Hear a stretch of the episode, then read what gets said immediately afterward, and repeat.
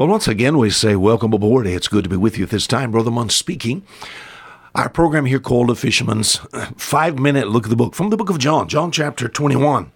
We began yesterday by talking about, uh, well, we find uh, a text of scripture that I surely can relate to. Or as a former commercial fisherman, we find our Savior here on the shore of the uh, Sea of Galilee. We have fishermen here. We have their fishing boats. We have their nets. We have fish. You know, my, oh my, what a scene, how I could relate to that. Yesterday we posed some questions that maybe I have in trying to look into the passage. Uh, we have our Savior, uh, once again now, he appears to these uh, disciples. They've gone fishing. And he asked these guys, he said, fellas, you, you catch any fish? They say no. He helps them catch the fish. In fact, 153. And uh, then he prepares for these, my friend, a breakfast of bread and fish. And as far as our Savior is concerned, uh, once again, the thoughts came yesterday was where to get the fire from, uh, where to get the bread, where to get the fish. Uh, how come they did not recognize him? Could he eat in a glorified body? We sort of answered those uh, somewhat. I, I like sort of getting into the text and sort of uh, getting in there and trying to relate to what's going on, if you understand what I'm talking about, instead of just reading over the top of it. All right, now I find some lessons learned here in John 21. this is not necessarily the 100% thought for this week. We'll start tomorrow.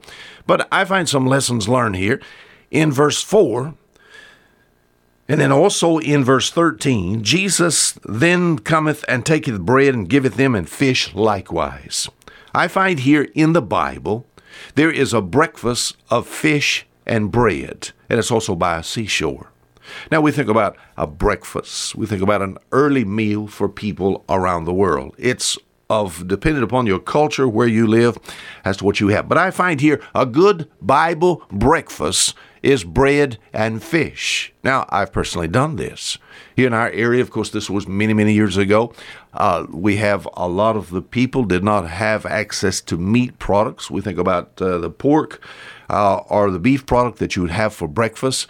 Uh, we had access only to fish because we were just we were just poor and some of our fish was actually called bacon. Uh, so we had many times we had for our meat product with the eggs or different cereal hot cereals we had we had fish so what i'm just saying this a good breakfast a good bible breakfast maybe a breakfast you'll have in the future, maybe one that you'll have out of this world, would be a breakfast of maybe bread and fish, maybe also, according to Luke chapter 24, maybe also a honeycomb. I find this. In our text, Jesus says this Jesus said to them, Come and dine. Our Savior now has fixed for these fishermen a breakfast. Uh, these men, we think about uh, uh, their needs. Their needs were, were taken care of here. They were tired and they were hungry. And my friend, I'm saying this I believe Jesus is interested in temporal needs. He even helps catch fish for them or provides the fish or schools the fish up, bring them into a area whereby they can make a haul, they can catch these uh, fish. Uh, in other words, what I'm trying to say is not only is His grace sufficient, but His food is sufficient. God is interested in temporal things, and He shows it here to these men by saying, Fellas, He said, I know you're tired and wore out. He says, Come and dine.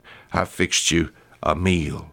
I've noticed this Jesus also appears to these men, not necessarily on a Sabbath. We find here in the book of John, John chapter 21, he appears to these on the Sabbath day. But here it doesn't mention. So it seems like just an ordinary day of the week. You said, What are you saying? I'm saying, my friend, every day is a good day when Jesus is around. And my friend, Jesus can mean a lot to us, not just on a Sunday, not just on a Sabbath, but I believe Jesus, my friend, can bless you and be with you on a Monday, on a Tuesday. He appeared to these men not on a Sunday, but on just a weekday.